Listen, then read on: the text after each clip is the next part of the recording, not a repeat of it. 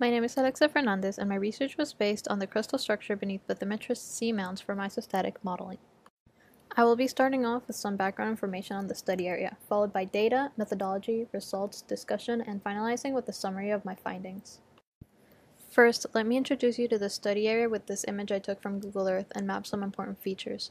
This is the Central Atlantic Ocean. In the central part, there is the Mid-Atlantic Ridge, the actively spreading center where new oceanic crust is being formed. The spreading rate is average 2.5 centimeters per year. The spreading direction is perpendicular to the Mid-Atlantic Ridge, so the plates African and South American are pushed away from each other generally in east and west directions. The study area for this project is outlined with the orange box. The Bathymetrists seamounts are outlined in yellow. The other relevant tectonic features include the Sierra Leone Rise and Sierra Leone Basin. The Sierra Leone Rise is a bathymetric high on the African tectonic plate. It has a conjugate feature, the Ceará Rise, on the South American plate. Both of these features originated from the mantle plume beneath the spreading ridge in the Atlantic Ocean that was active approximately 80 million years ago. The plume added magmatic material and thickened the crust in those regions. Once the plume was over, the two features were pushed away from each other by the consequent oceanic spreading. The age of these structures came from drilling of the Ceará Rise that has penetrated crustal rocks. In contrast, drilling done in the Sierra Leone Rise did not reach down far enough to penetrate the basement and confirm its age but because they are conjugate features and originated at the same time, they will be of the same age. The Sierra Leone Basin is the region of normal oceanic crust that was formed before the Sierra Leone Rise and Ceará Rise structures, so it has a normal thin oceanic crust without any magmatic additions. The Bathymetrists seamounts are located on the African tectonic plate to the north of the Sierra Leone Rise. No drilling has been done in the seamounts and their age has not been determined yet, However, the dredging of the seafloor rocks over them suggested the age of these rocks is younger than 80 million years. Moreover, the Bathymetrists seamounts have a northeast to southwest trend, which contradicts the current spreading direction of the African plate. Thus, the formation and direction of these seamounts represents an intriguing scientific puzzle. Therefore, my study intends to further understand these features. This map shows a Bouguer gravity anomaly map over the Bathymetrists seamounts and Sierra Leone rise blocks, composed by using the professional geophysical software Geosoft. This map reflects the variations in the crustal structures in the study area.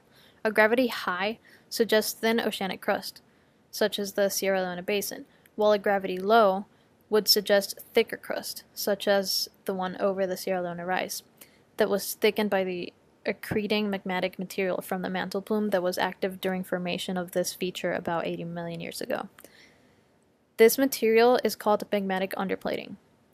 As you can see, the Sierra Leone Rise and Bathymetrists seamounts both correspond to a pronounced gravity low, suggesting there is thick crust beneath both of these crustal blocks.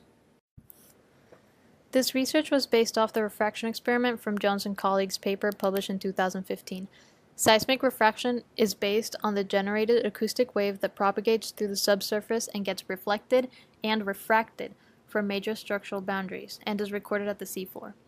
This allows mapping the depths of those structures, such as the base of the sedimentary layer, the boundary between upper and lower oceanic crustal layers, as well as the upper mantle.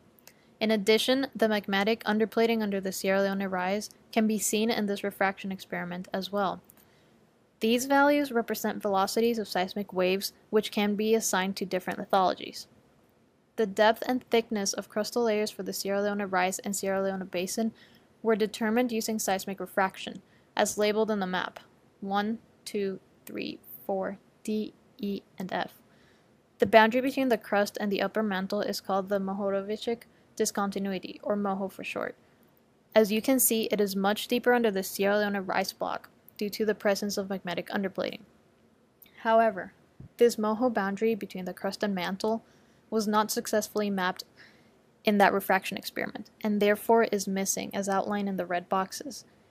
You may notice that the crust beneath the Bathymetrists seamounts was not penetrated in this seismic experiment, so the depth to MOHO as well as the overall crustal thickness remained unknown. The objective for the study was to determine the crustal structures beneath the Bathymetrists seamounts from isostatic modeling.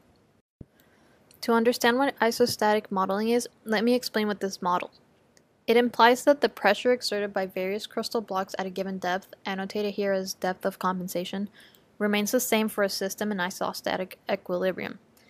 This can be expressed by the equation P equals rho g h, P is pressure, rho is density, h is thickness, and g is the acceleration due to gravity force. The gravity variable will remain constant as it remains the same throughout the study area. So in other words, the equation will look more like P equals density times thickness. To begin modeling, the densities for each layer are needed. The refraction experiment from the paper displays different seismic velocities, but no densities. Luckily, the Gardner equation from this paper can be used to find a density value by converting seismic velocity. The equation requires the seismic velocity to be in meters per second, so we converted the seismic velocity from the experiment given in kilometers per second to meters per second. Once this was done, each layer's density was then averaged to give an approximate value to each layer, resulting in the following densities. Sediments had a 2.3 grams per cubic centimeter, extrusive upper crust 2.65 grams per cubic centimeter, intrusive lower crust 2.85 grams per cubic centimeter, and magmatic underplating 3.0 grams per cubic centimeter. These values are within the expected range for the lithologies expected in the study area. The density of water is a known value, while the density of the upper mantle has to be assumed as 3.3 grams per cubic centimeters, the standard value used in the literature. Therefore, these two didn't have to be derived. Once I had determined the density values, I was able to include them in the isostatic equation to find the pressures and equalize them in order to find the unknown thicknesses beneath the Bathymetrists seamounts crustal block. For my modeling, I have chosen a compensation depth of 25 kilometers as there should be no crustal blocks beneath this level, only the uniform upper mantle. I started by mapping the known thicknesses, in other words, balancing the pressures over the blocks with known crustal architecture, which allowed me to validate the density values assigned to different crustal layers. Then I moved to the Bathymetrists seamounts and modeled the crustal architecture that is needed to maintain the same pressure. The models SLR1, abbreviated for Sierra Leone Rise, and SLB, abbreviated for Sierra Leone Basin, D, E, and F, allowed me to validate the densities of individual subsurface layers, which were kept the same for all regions. Once the modeling over the regions with known crustal structures was done, I extended the model to the region with missing moho, the boundary between crust and upper mantle, for the Sierra Leone Rise 2, 3, and 4, until the pressure values reach the same values as for SLR1 and SLB models. For the Bathymetrists seamount crustal block, abbreviated BSM, I have chosen two locations to model, BSM-A and BSM-B. This is because the bathymetry changes over the area, so I wanted to make sure that all possibilities are modeled. Using the bathymetry map created through the Geosoft software, I determined an approximate water thickness for both locations. Thicknesses of sediments and the upper crustal layer were determined from the seismic refraction experiment over the seamounts. The rest of the structures were determined via isostatic modeling. I have assigned the same densities as the SLR and SLB to the rest of the model, and found the thicknesses that balance the pressure at the same depth of compensation.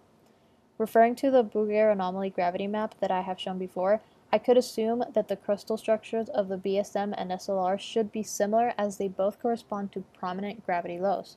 Therefore, the magmatic underplating beneath the Bathymetrists seamounts was expected based on gravity data.